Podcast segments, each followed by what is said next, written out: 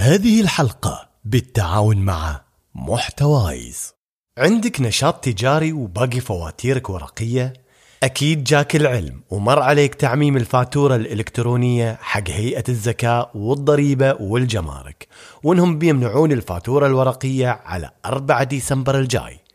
لا تشيل هم عندك كاشير رواء نظام مبيعات سحابي تقدر توصل له من أي متصفح بدون تحميل وسهل في التعامل يخليك تتابع مبيعاتك أول بأول ومع هالنظام كل فواتيرك الجاية راح تصدر إلكترونية وبكل سلاسة. اللي باقي إنك تجربه بس. بالوصف رابط سريع لرواء وحلولها التقنية.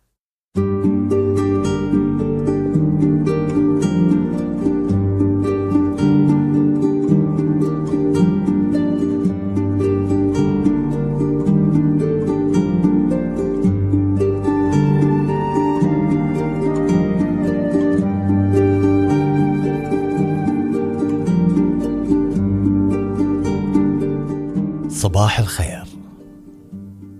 بالرغم إني حددت موضوع هالأسبوع من قبل إلا إني ظليت أكثر من يومين أحاول أصيغ مقدمة تكون ملفتة وجذابة وتناسب موضوع اليوم.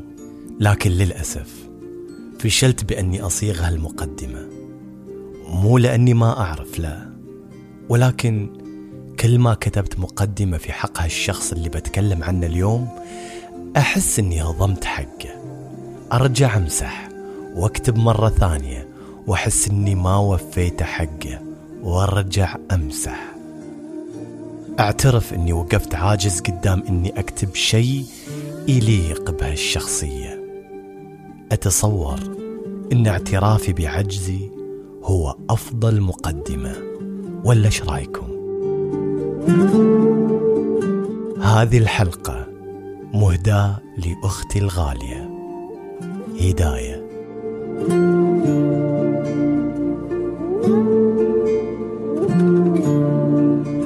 تخيلوا كنت أدور في الإنترنت عن قصص عن الأخت ولكن للأسف لقيت إنه مهضوم حقها حتى في القصص اللي تتكلم عنها.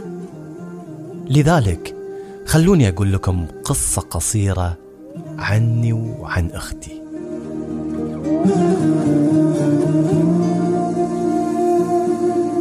أنا الكبير في إخواني الأربعة وعندي أخت واحدة فقط.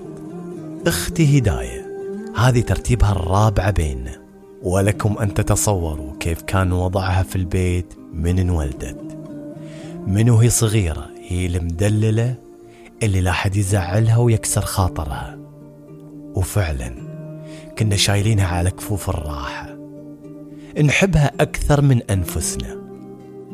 كبرت هداية وصارت بنتش حلوة وفي يوم من الأيام حبيت أمارس دور الأخ الأكبر عليها. غلطت غلطة بسيطة. واعترف إني أنا كبرت السالفة. ورفعت صوتي عليها. صارخت في وجهها فقط لأنها كانت تراددني. للأمانة وحسب ما أتذكر ما مديت يدي عليها لكني يمكن مسكتها من يدها بقوة أو حطيت يدي على خدها بقوة وأنا صارخ عليها. طلعت من غرفتي تبكي. بعدها بشوي الوالد نهاني من إني أكرر اللي سويته. حسيت ساعتها إنهم فضلوها علي. شعور طبيعي. وحلفت من يومها إني ما أكلمها وما أتدخل في حياتها. تصوروا. خمس سنين تقريبا ما كنت أكلمها ولا أهتم فيها. أعترف إنها كانت أصعب خمس سنين في حياتي. كنت أتقطع من داخلي. لكن الكبرياء اللي مو بمحله كان مسيطر علي. إلى أن جاء يوم وقرروا الوالد والوالدة يسافروا وياخذوا معاهم أختي. أنا اللي وصلتهم المطار. حضنت الوالدة والوالد وسلمت عليهم. كانت هداية واقفة بعيد. طالعت فيها وبدون شعور. مشيت لها وحضنتها. وصارت تبكي على حضني وبكيت معاها. ورجعت من يومها المياه المجارية. لكن ظليت ندمان على كل ساعة قضيتها وأنا بعيد عنها. بسبب الكبرياء اللي منعني إني أصالحها طول هالفترة. كانت العيشة بلا إحساس الأخت وطيبتها عيشة ما تنطاق وما عرفت قيمة هالعيشة إلا بعد اللي صار بيننا. أختي هي فجر كل أيامي وسعادة أحلامي. هي صوتي إذا تبعثرت كلماتي. اطمئناني إذا ضعت وسط الطريق. أختي جرأتي إذا تهيبت. حكمتي إذا تحيرت. روح أمي وظل أبوي. أختي النغمة الخالدة اللي تعزفها أوتار قلبي. أختي تاج راسي. عندك أخت حافظ عليها. تراها نور البيت وأمك الثانية. إي نعم أمك الثانية. منو كان يعتني فيك لما أمك تكون مشغولة أو طالعة؟ منو كان يخاف عليك من نسمة الهوى لا تحسسك بالبرد؟ منو اللي إذا بكيت تسوي كل شيء عشان تضحكك؟ منو اللي إذا راحت مكان تشتري منه إلا ما تذكرك في كل شيء؟ يمكن تختلف معاها في وجهة نظر في مبدأ ما لكن تبقى الحنونة اللي تحبك اللي مهما قسيت عليها تكون هي اللي تسامح. ترى حتى لو اعتقدت إنها ما سامحتك ترى بداخلها طيبة تكفي العالم كله بس يمكن مو قادرة تعبر لك عن مشاعرها. صوت العزاوي مرخصة كل غالي أختي عساني في الحياة ما عدمها. لو تطلب عيوني وجاهي ومالي أجعلها فدوة خطاوي قدمها هذه ستر وجهي. هقاوي عيالي حق علي جلها واحترمها اللي غلاها. ما يفارق خيالي ومن عطفها يجعرني. من حرمها لو تتصل وأنا بعز انشغالي. فيما تبي واجب علي خدمها. ترى الأخو عزوه بسود.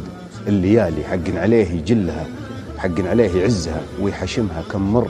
لجل عيونها صار حالي ولو انحرم من راحتي ما حرمها وفي ضيقتي أقرب علي من اضلالي وشلون أنا ما أحبها واحترمها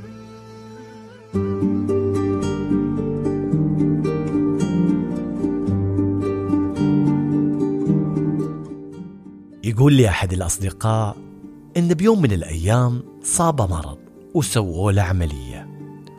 ولما طلع من المستشفى كانوا إخوانه يجلسون معاه بالكثير بالكثير ساعة أو ساعتين.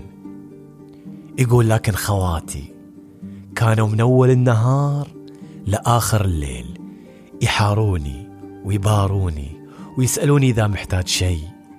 على قولتهم مسويني يا دهينة لا تنكتين. هذه هي الأخت تترك كل شيء بيدها لأجل أخوها. تخاف عليه حتى وهي بعز انشغالها وزحمتها. وإن ما قدرت تكون معاك بسبب ظروف المكان أو الزمان تأكد إنها تحاتيك فوق ما تتصور. أختاه يا عطر الربيع يا وردة أحببتها منذ الصغر.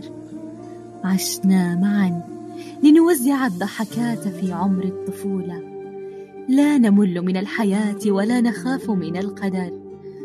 نلهو ونلعب في جوانب بيتنا. لا صوت يسبق صوتنا.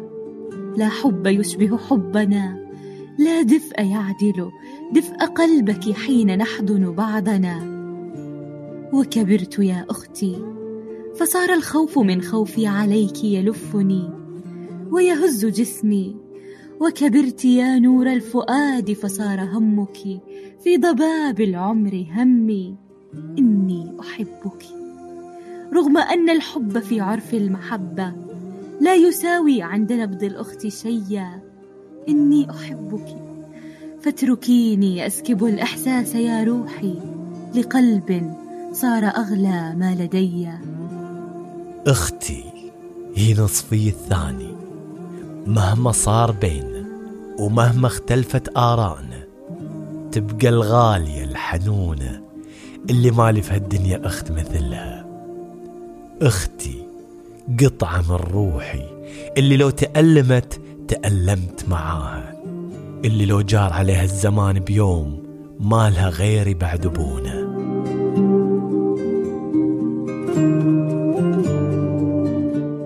إذا عندك أخت حافظ عليها.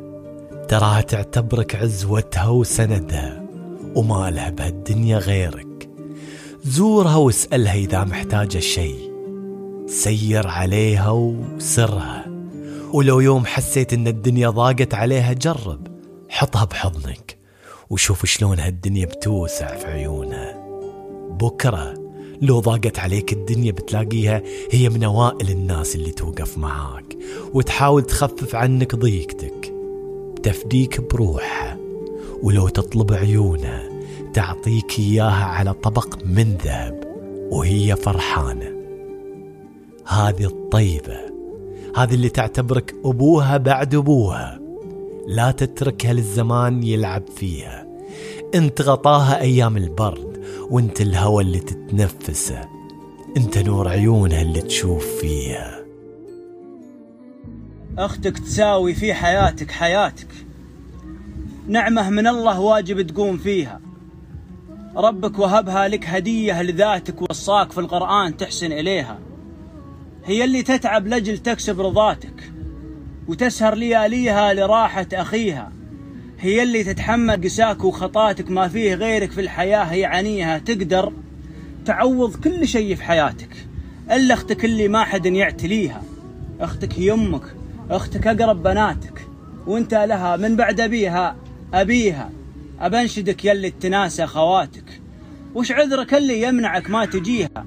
لا تنشغل عنها وتهمل وصاتك. خصص لها وقتك عشان تعطيها. حضنك حنانك ضحكتك تضحياتك. قدم لها الدنيا براحة يديها. والله ما حد يذكرك في مماتك إلا أختك اللي كنت ظهري حميها. سؤال.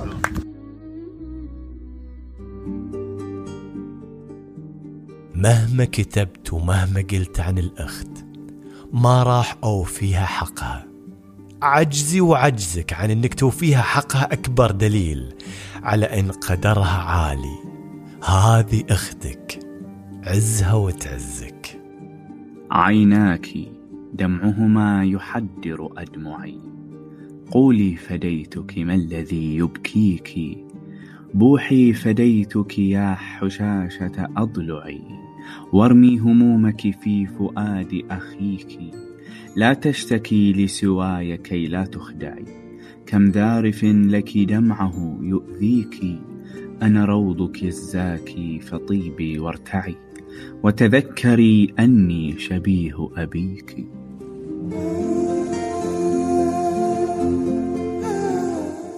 إذا كانت عندك أخت سواء كنت ذكر أو أنثى وتحب خواتك. لا تنسى تهديهم هذه الحلقة. وإذا ما كان عندك أخت تأكد تماما بأن إلا ما الله يعطيك أخت ما ولدتها أمك. هم بعد أرسل لها هالحلقة كإهداء لها.